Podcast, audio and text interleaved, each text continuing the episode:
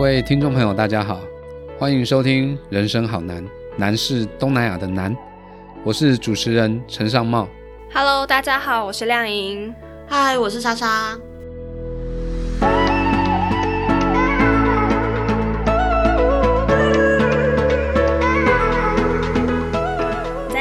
节节目中有谈到说为什么跟泰国结缘。这一集的节目，我们着重在，假如说你想要到泰国生活一段时间，要不要克服这个语言的问题，以及在那边生活需要注意的事情。好的，那首先，我们就想要先询问一下两位，觉得如果在泰国要生活一段时间的话，学泰文这件事情是不是必要的呢？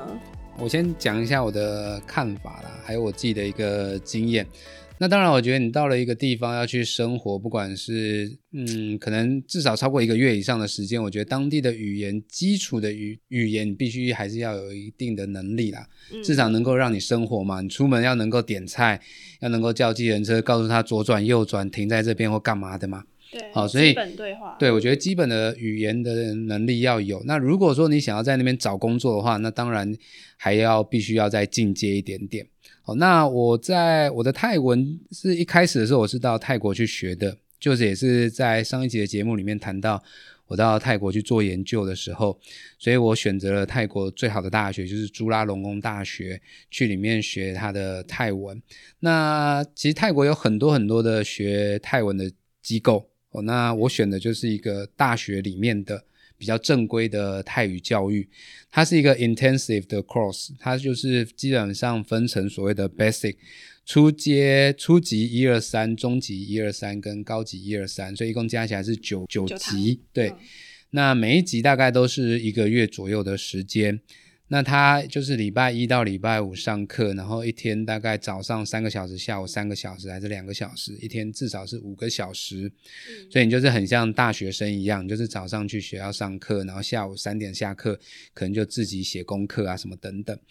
但是他的学费非常的贵哦，他这样一个月要那时候的泰铢是两万五的泰铢哦，所以比坊间的补习班要很贵。这个待会莎莎可以补充。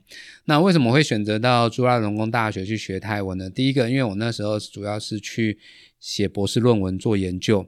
好，那如果进入到他的泰语课程的时候，基本上就是他就把你当成是朱拉的学生，所以你会有学生证。那这个学生证你就可以进到图书馆或者使用其他的电脑教室啊，或者是学校的设备，对，运嗯动器材、运动设施都可以使用。哦，所以对我来说是很方便的。那第二个也是因为，呃，我那时候也是访谈很多朱拉的老师，所以变成说我在跟他们约的时候我就很方便，我了解这个学校环境嘛。嗯，那有时候可能刚好卡到一点点上课，那也没关系，我就赶快去，然后再回来上课什么。所以就说都在一块的地方，我觉得会比较有弹性一点点。也比较方便。对那第三个呢，就是他会给你一张 certificate，证明说你是朱拉毕业的。哦，所以我也是朱拉的校友。哦，所以这个大概是我当初选择到朱拉的一个原因啦。因为泰文的关系哦，所以他我们在 basic，因为我只上了一期，就是 basic one。嗯，那在 basic one 的时候呢，他们不教你文字，他们就是用拼音的方式先教你，因为可能泰文写跟读是比较难的，所以他们第一集是希望你不要不要吓到，哦，至少先让你能够讲话，先让你能够在泰国生活，所以它是以绘画为主。等到了 Basic Two 的时候，他才教你开始文字阅读这方面。那他们号称是说，如果你学完这九级的话，你就可以在泰国写一本硕士论文。真可惜你没有把这九级学完呢，因为没有那么多钱，对啊，这九级完大概要台币二十几万呢。差不多要对，所以就比较贵。好，所以这个是我我当初学泰文的一些经验啊。那后来到了就是念完博士回到台湾嘛，回到台湾写博士论文之后呢，我也就在坊间的补习班，还有再继续进修。，对，就是目的达哦，因为那个时候比较少有其他的民间的泰语机构，所以就是在目的达学了几几期，但是这是业配吗？没有没有，我没有没有没有我没有收广告收钱，费吗我没有收钱。啊，太小咖了啦，太小咖。对，那后来就是因为到了学校服务之后，时间就比较忙，所以就后来就中断了学泰文。这大概是我学泰文的一个经历。那莎莎呢？因为其实我是一个安全感建筑在可以沟通上的人，嗯，所以我如果到一个陌生的地方，语言不通会让我觉得很惊恐。那我会开始学泰文，其实像上一集有说到，我是因为带泰国的棒球队的哦关系。翻译嘛，对，那大部分的运动员，其实我想，不管是台湾或是其他国家都一样，大部分运动员其实英语能力并不是特别的好。嗯，那我跟球队里面大概百分之九十的人都是没有办法直接沟通的，就是要讲任何事情，嗯我们可能就是要透过某几位特定英文程度还可以的球员才有办法去沟通。我们大部分时间那一个月就是比手画脚，哦，那蛮是阻碍的，呃，但是也蛮有趣的啦。嗯然后你也知道，男生教你语言，他们都会说：“哎、我教你，我教你。”但是后来才知道，很奇怪的对，都是教很奇怪或者是教脏话。嗯 啊，那因为想要跟他们就是可以联络，可以常常聊天，那与其叫这二十几个人去学英文，还是我一个人去学泰文来的比较 比较轻松简单一点。然后当时我选择要学泰文的时候，其实呃，我当时我朋友泰国朋友是有阻止过我的，他觉得太难，不要学，他不是觉得太难，他是觉得没有用。没有用，他说：“你看全世界这么多语言，你去学嗯西班牙文也好，你去学日啊，文也好，你为什么要选择学泰文？”嗯，他是泰国人但是他阻止我学泰文。对，他说你也只能在泰国用，其实你学这个对你加分不大。嗯但是我当时的想法，应该说到后期就觉得运气很好，因为我跟他讲了一句话，我说学日文，台湾有几万的人日文都很好，嗯你学韩文有多少的人都已经排在我前面了。可是我那个时间点开始学泰文，那时候是零八年吧。嗯，其实台湾队也只有，那一家补习班有教泰文，又是目的达哎，吗你？们两个然后我们俩是校友。待会跟 Helen 收钱。哦，那那时候我就想说，那我现在学了的话，最少台湾我可以排进前多少嘛？就是会泰文的人其实不多，前两万，也是不错了啊。因为后来就是后来陆陆续续泰国的棒球队、足球队来台湾，我都可以接到他们的翻译工作，嗯还有包括什么管乐队啊。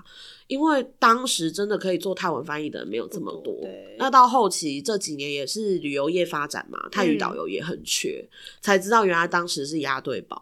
哦，真的，你要讲一下你在泰国学泰文的、啊，哦，我在泰国学泰文，当然不像老板这么大手笔，可以去上两万多块的课啊，两万多块已经是我一个月生活费还有剩了。哇哦，我们是走小资路线，小资路线有怎么样的选择呢？对，因为当时其实我就是有点刚好换工作，然后想嗯给自己一个 gap year，、嗯想要出去嗯换换心情，然后充下实一下自嗯己。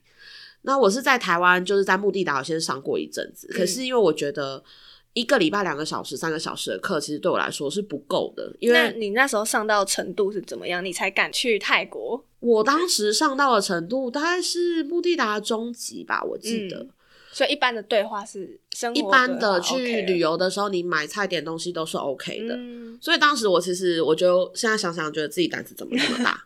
我真的就是工作辞了，带了一笔钱，嗯，然后行李箱拉着，什么都没准备，我就出发了，连那个住宿什么都没找，通通都没有。学校只有网络上大概先看了几间，嗯当然刚刚老师说的那个朱拉大学，我有看到，太贵了。那我就找了其他外面，就是我们说私人的嗯语言学校。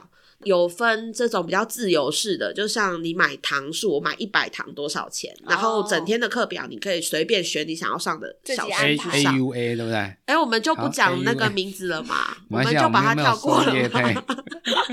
然后我后来就觉得，因为我本人就是比较懒惰成性，嗯，如果你真的让我选这种，你一天可能只看到我两个小时，所以我后来还是选了一个稍微比较正规一点的学校。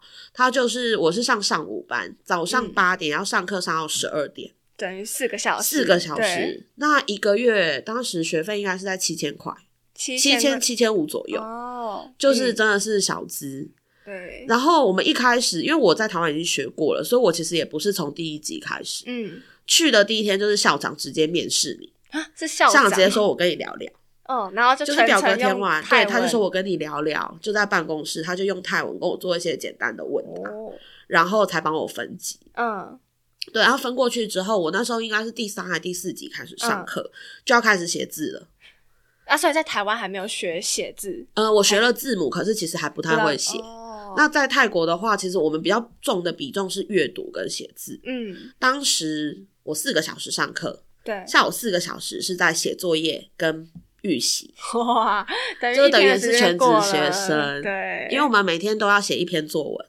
然后还要订正听写考试写错的，然后还要查明天要上课的课文内容。哇，也是很扎实。虽然说是比较坊间，比朱拉还扎实、啊。真的吗我们那时时候都没有这样子哎、那你们因没有回家为我记得功课？其实也是有功课，但是其实就是看个人啦、嗯那我印象很深刻，其实就是说，因为我我从小到大都没有都没有出国念过书，嗯。都在台湾念书，一直念到博士嘛，嗯。所以这算是我难得有的留学的经验。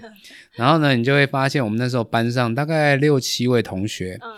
有美国人，有德国人，有日本人，然后对，大部分就是日本，就是有有外派在那边的，对不对？对外派。房，间的也是这样子，是吗？我们也是，可是我们班比较多是韩国的太太，就是跟着老公哦外派到那边，去那老公上班，嗯他们就来上课。哦，对我们那边是日本的妈妈有啦，然后也有企业，最主要是企业。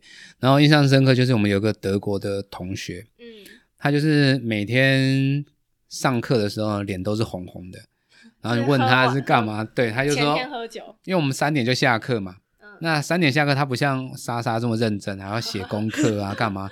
他他都是直接 conversation practice 到酒酒吧，没错哎、。德国 同学真的很喜欢约去酒吧聊天，因为我们班也是。所以他就是每天下课就是去那边喝喝啤酒，然后跟那些的女生聊天，然后隔天就醉醺醺的来这样子果。然是国情不同啊。没错没错。那你们去泰国学泰文之前啊，有没有就是前置的作业，比如说找房子呢？这应该是蛮重要的一个重点吧？好，我因为我那时候去的时候，你知道，二零零四年，十五年前，那时候网络根本还不兴盛，我在网络上能够找很难找到有关于泰国曼谷的租屋的讯息。嗯你只大概可以知道说哪一个区块可能有，因为那时候有一些日本人在那边，所以有些日本的网站它会有分享租屋的一些情报，但是没有像现在这么方便。所以呢，我要去之前呢，我也只是大概从网络上找了几个区块，尤其是在朱拉隆功大学附近。所以呢，我就想说，那我第一天先来去朝圣一下泰国的背包客天堂，就是考山路哦。所以我就是第一天下了飞机，那时候还很帅，有没有？学那个背包客，背着一个大背包，快比我身高还高的背包，一背上去整个人都快倒了。然后就是所有家当背着，对不对？没错。然后那时候我记得好像就是海滩那部电影吧，亮颖应该不知道，啊，莎莎应该知道。我知道，呃，里奥纳多所主演的呃，不是，对他就是在讲一些人，他像是嬉皮一样的，然后要去追寻自己的理想。对，然后他就是住在考山路，然后可能那个木板隔间还有破洞，还有蟑螂、蚂蚁、那、你看了那个电影还敢去住？我就很想那时候你知道，年轻人就觉得说我也可以当个背包客，还是想要跟主角一样有艳遇呢？没有没有没有没有，所以那时候第一天就跑到一下飞机就到考山路去住，但住了之后发现我真的不适合当背包客，因为我记得大概是六百块钱一个晚上，已经还很 OK 了，但是就是六百在那边算贵的、欸，对啊就不用跟人家分享房间的那一种，对不对？对，但是可能也真的就是木板隔间啊，然后干嘛？反正我那个晚上我记得我住的很不舒服。隔天一大早呢，就是用迅雷不及掩耳的速度起床之后，然后退房，然后就又再度背了那个大背包，然后就开始往那个朱阿隆宫那边前进。嗯，那朱拉隆功大学其实它是在很市中心，就是萨阳那一站。那我就是往它的前一站，就是刚好 National Stadium，就是它的一个终点站。它刚好巷子里面就是有一些租给学生，因为那附近也有高中，所以有一些高中的学生，他为了想要考好学校，他就来这边念，看可不可以就近就就就吸取一些仙气吗？对，然后就就近就念了租啦这样，所以刚好就找到了一间 apartment，那里面大概大部分都是住的高中生。我还记得那个房东，他跟我讲，他说我跟你约法三章，没有没有约法三章，只有约法一章，只有个条件，就是不准带泰国女生回来睡。所以任何其他国家的都可以。没有没有没有，他就是这样跟我说。然后后来呢，还很好心的，就是帮我找了在住在那边的高中女生，就是帮我当那个呃语言交换。对，等于说我可以跟他们练习英文啊、中文啊，他们跟我练习泰文这样子。嗯嗯，到后来到现在，我们都还有保持联络。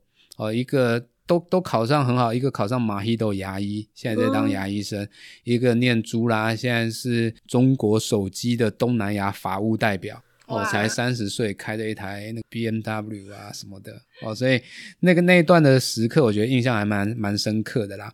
但是我觉得现在，因为现在毕竟网络很发达，所以大家要找房子呢，其实是很方便的一件事情。而且当年应该还没有 Google Map，还是已经有了？嗯，当年好像没有，我记得那时候当年没有，我当年有啦。哦，对，这有没有 Google Map 应该差很多吧？对当年都是怎么找路的呢？先买买地图啊，有买卖地图，然后就是打开，对，打开一张，然后这边看。对我们那个那个年代就是这样子的。真的是很辛苦的。莎莎呢？莎莎当初怎么找房子的？我就什么都没准备就去了泰国，因为其实我知道我在台湾有上网看了一些，那有写英文的，只要网站是写英文在租房子的，房租都比人家贵很多很多，对因为他就是是要租给外国人。对，那时候看得懂一点点泰文了，所以就有上去看。诶，租给泰国人房子跟租给外国人房子，房价可能差两倍到三倍。我当然不可能当冤大头啊，因为我要走小资路线，怎么有钱去住一个月就是一万八两万的房子？那所以当时我就是有上网看了一些，然后把资料抄下来。因为当时他们虽然有网站，可是你没有办法透过网站联络到屋主，泰国人只留了手机电话。哦，而且你没有泰国手机就没办法打。呃，就是要打国际电话，或者是因为我也不确定那个地方到底在哪里。因为其实泰国，我们刚刚说地图，其实谷歌没有太大的用处啦。因为泰国你写一个某某巷，例如说我们说苏坤威路的第九十七巷，那个九十七巷可以走进去三公里，还是九十七巷。哦，所以你写九十七巷，不代表你离捷运站很近。了解。所以我就是真的是拿纸条，然后写了，然后一间一间一个地方就坐着公车、坐着捷运去看房子。哇，好心酸哦，你看看。或者就去看人家大楼有没有贴出租，嗯租那个字我还认得，就是看出租，然后就去问管理员说，哎，你们这边是不是有房子出租？然后最后才在就是我是住十一楼就在那附近找到我后来租的房子。你们平均找房子花了多久？哦，我那时候很有时间压力耶，你是因为你是马上就要找到一，因为我人已经在那边了，但是我没有房子住，然后每一天我没有去住考山路六百块了。那你住哪里？我一天要一千二，就心会痛会滴血，嗯所以你就有时间压力，要赶快找房子，大概嗯三天吧。三天找到，你也是我我很幸运，我第一天隔天我就找到了，对，因为刚好就你就知道那个区块有嘛，嗯所以你隔天到那边之后，然后刚好那个房东也 OK，也有空房，嗯。然后就就那现在也还是这个样子吗？就是要一间一间的去询问。现在有一些就是房地产的服务啦，他们就是嗯。例如说，因为像很多人在曼谷投资，对，然后他们就会托管，就是我买了房子，可是我人也许我也不在曼谷，我就是外国的投资客或是泰国人，然后就给房他就托管给房仲。那所以现在要找房子的话，当然你可以找房仲，价钱就会比较高，嗯，或者是还是用以前的方法，就是用泰国人士的找房子方法。但是有一个问题，我不知道老师当时找房子有没有遇到，就是泰国人的房子，他们的那个热水器都很小，因为泰国人习惯洗冷水。是东南亚都这样，因为菲律宾也是这样啊。跟各位报告，我当初住的那一间没有热水器，对啊，像我就不可能住没有热水器的房子，我就会花时间去找有热水器的。所以所以我那时候住在那边的时候，我都不能太晚回家，因为太冷了，我没办法洗澡，所以大概四五点下课就要趁着还有太阳的时候，因为其实他们大概一二月那时候还是会有点凉凉的啦虽然说没有像台湾那么冷，但是嗯有时候早上二十度啊，二十出头的那种温度，你也很难用冷水洗澡。对啊，所以我想这个泰国的经验一谈起来哦，可能两个小时都不够啦。但是我想我们在这一集里面，最主要是透过我跟莎莎两个过去在泰国学泰文，还有找房子的一些经验的分享。当然，我们这些经验好像对现在人用不太到了，因为现在其实就是网络直接找就好。但是我觉得是还蛮有意思的、啊，因为其实最近你也发现很多台湾年轻人，他们真的也想要给自己一一年的一个 gap year，到泰国去，到东南亚去。哦，所以我想最主要我们还是希望可以鼓励年轻人出去啦。哦，所以这一集的节目，我们大概是一种经验分享的方式来跟大家谈。如果你想要去东南亚、去泰国的话，你大概可以先听一下我们这一集的一些内容。事实上呢，我们还有很多关于南向的议题。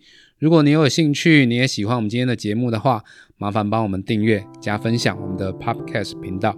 那另外呢，如果你有想要了解的议题，也欢迎留言给我们，可以上脸书、上 IG、上 YouTube 搜寻“佛光普照新南向”。时间的关系，我们今天的节目就到这边告一段落。人生好难，我们下次见。拜拜。拜拜。